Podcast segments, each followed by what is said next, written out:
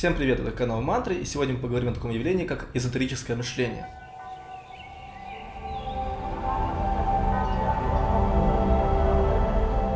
Дело в том, что некоторые люди, которые занимаются изучением эзотерики, но при этом игнорируют логику и науку, сталкиваются с такой проблемой, что они находят объяснения в каких-то нестандартных для своей жизни ситуациях, в каких-то явлениях, которые на самом деле причиной этих ситуаций вовсе не являются. К примеру, происходит у человека какая-то неприятная ситуация, и он вдруг обнаруживает то, что оказывается в этот период ретроградный Меркурий. В такой ситуации человек сваливает всю причину проблем на ретроградный Меркурий, и из-за этого не пытается установить истинную причину этой проблемы. Из-за того, что не пытается это сделать, он продолжает сталкиваться с этой проблемой вновь и вновь, только потому что истинную причину он не установил и, соответственно, не устранил. Похожая ситуация возникает, когда человек сталкивается с одним и тем же негативным типом партнера в отношениях, искренне думая, что его, к примеру, прокляли, или ему так просто судьбой написано встречать, к примеру, алкоголиков или кого-то еще в таком духе. На самом же деле у человека могло быть определенное воспитание, либо отношения с родителями, в силу которых в его подсознании была закреплена некая модель, например, отношения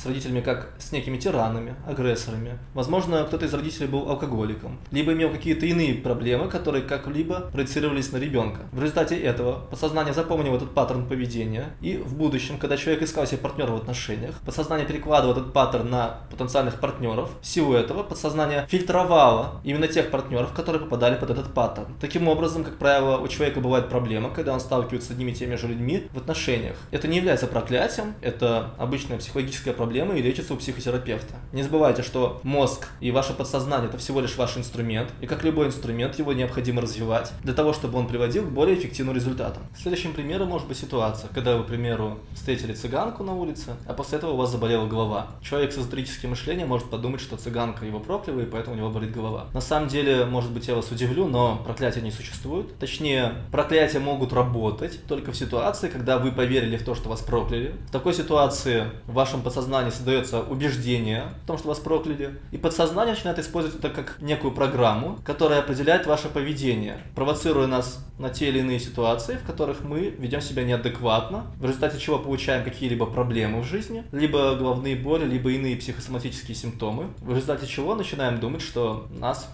типа прокляли. Лишний раз убеждаясь в этом и лишний раз укрепляя эту убежденность в нашем подсознании. Подобным же образом работает ретроградный Меркурий. К примеру, когда человек искренне верит в то, что движения космических объектов могут повлиять на его жизнь, он ожидает эти явления. Когда они происходят, у него в голове включается триггер о том, что вот ретроградный Меркурий, пора иметь проблемы. И подсознание начинает провоцировать те или иные ситуации, которые заканчиваются проблемами. То есть, по факту, первой проблемой эзотерического мышления является то, что мы создаем себе в подсознании ложные убеждения, которые создают нам лишние проблемы. А второй проблемой то, что мы из-за этого не ищем реальные ответы на вопросы, что и почему. Кстати, если есть какие-нибудь интересные ситуации, связанные с эзотерическим мышлением, с которыми вы сталкивались, напишите об этом в комментариях. К примеру, если вы увлекаетесь эзотерикой и искренне хотите достигнуть состояния осознанности и поддерживать его как можно дольше, не имеет смысла забивать свое подсознание верой в несуществующие вещи, которые лишь формируют ложные триггеры и мешают вам правильно использовать ваше подсознание как инструмент. Ведь помните, для осознанного человека подсознание является лишь инструментом, так же как ум и эмоции. И относиться к этому нужно как к инструменту, который следует развивать и избавлять от различных проблем.